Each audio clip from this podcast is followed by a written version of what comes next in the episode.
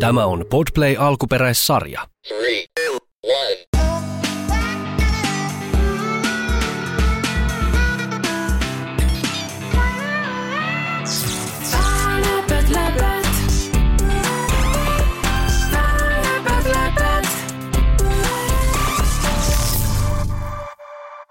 Moi, mun nimi on Emilia.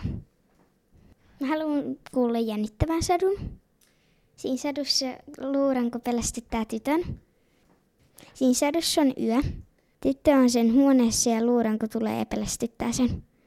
Sitten tyttö kiljuu ja juoksee pihalle. Ja se vaan sit jää sinne. Läpät, läpät. Luurangon yöllinen vierailu. Olipa kerran pieni tyttö nimeltään Luna, joka asui vanhassa, suuressa talossa. Luna oli kiltti ja utelias, ja hän rakasti seikkailemista talon jokaisessa nurkassa.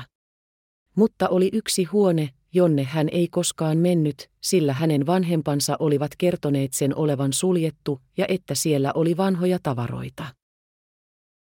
Eräänä iltana, kun oli jo myöhäistä ja Luna valmistautui nukkumaan, hän kuuli outoja kolinoita yläkerrasta. Hän peitti päänsä peiton alle ja yritti olla kuulematta. Mutta kolina vain voimistui. Yhtäkkiä ovi avautui hitaasti ja narisevasti, ja huoneeseen astui luuranko. Luna tuijotti silmät selällään luurankoa, joka näytti siltä kuin se olisi tullut suoraan talon suljetusta huoneesta. Luurangon silmät loistivat pimeässä, ja se liikkui epätavallisen nopeasti lunan sänkyä kohti.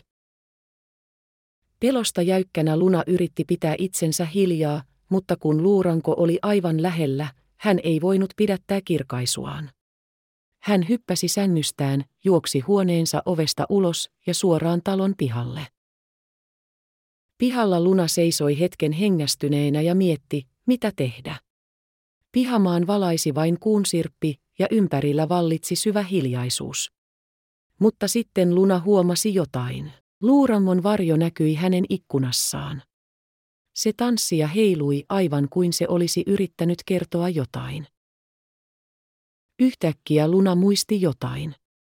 Joka vuosi tarkalleen tänä päivänä talossa pidettiin vanhaa perinteistä juhlaa, jossa talon asukkaat tanssivat pihamaalla yötä päivää. Luna tajusi, että luuranko oli vain tullut pyytämään häntä tanssimaan. Luna astui varovaisesti takaisin huoneeseensa. Luuranko seisoi siellä, käsi ojennettuna pyytäen tanssiin. Luna tarttui sen käteen, ja he alkoivat tanssia huoneessa. Luuranko ei ollutkaan pelottava, vaan iloinen ja ystävällinen. Kun aamu sarasti, luuranko palasi takaisin suljettuun huoneeseen ja Luna nukkui sikeästi omassa sängyssään. Seuraavana päivänä hän kertoi seikkailustaan vanhemmilleen, jotka hymyilivät ja sanoivat, että talossa asui monta ystävällistä henkeä, jotka rakastivat tanssia. Siitä päivästä lähtien Luna ei enää pelännyt yöllistä vierasta, vaan tanssi iloisesti joka vuosi talon henkien kanssa.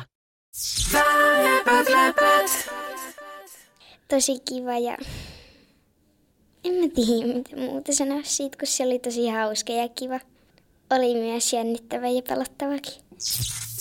Läpät, läpät.